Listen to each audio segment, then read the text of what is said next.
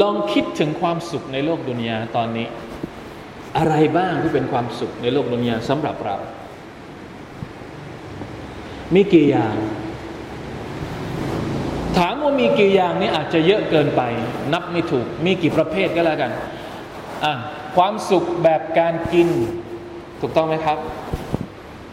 ความสุขแบบคู่สามีภรรยา แค่นั้นเหรอมีอีกไหมความสุขอย่างอื่น บางคนมีความสุขกับอะไร งานอดิเรกฮับบี้มีความสุขกับอะไร เลี้ยงนก เลี้ยงปลาบางคนมีความสุขกับนั่งคุยกับพักพวกเพื่อนฝูงมีความสุขไหมเวลาที่เราเจอพักพวกเพื่อนฝูงแล้วก็ได้คุยกันในโลกดุนยาก่อน ลองนึกดูเห็นไหม อะไรก็ตามที่เป็นความความสุขของเราในโลกดุนยาอัลลอฮฺตะลาจะยกไปในในสวรรค์ให้หมดเลย เพราะฉะนั้นถ้าในโลกดุนยาเนี่ยเวลาที่เราได้เจอลูกหลาน ถามว่ามีความสุขไหมบางทีมีความสุขมากกว่าการได้กิน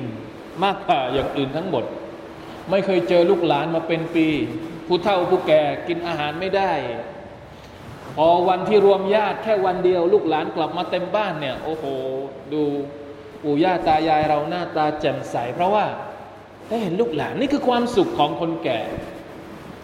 เพราะว่าคนพอแก่ไปแล้วเนี่ย กินไม่ไหวล้วกินกินนู่นกินนี่เดี๋ยวมันน้ำหนัก มันจะเพิ่มนะความดันมันจะ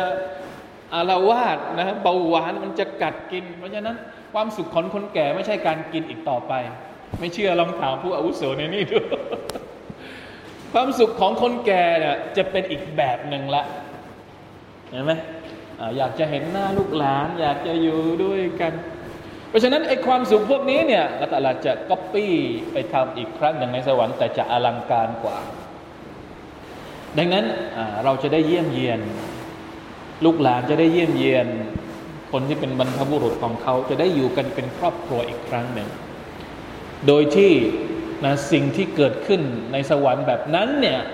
ไม่ใช่เป็นการไปลดทอน ไม่ใช่ไปเอาบารมีของคนที่อยู่ในสวรรค์ชั้นสูงๆมาให้กับคนในสวรรค์ชั้นต่ำๆแล้วก็ได้ยกไม่ใช่ไม่ใช่ไม่ใช่อัลลอฮฺตะลาให้ต่างหาก ไม่ได้ไปลดผลบุญของคนที่อยู่ในสวรรค์ชั้นสูงๆนะที่อัลลอฮฺตะลาบอกว่าว่ามาอัลกนาฮุมมินอามัลิฮิมมินชัย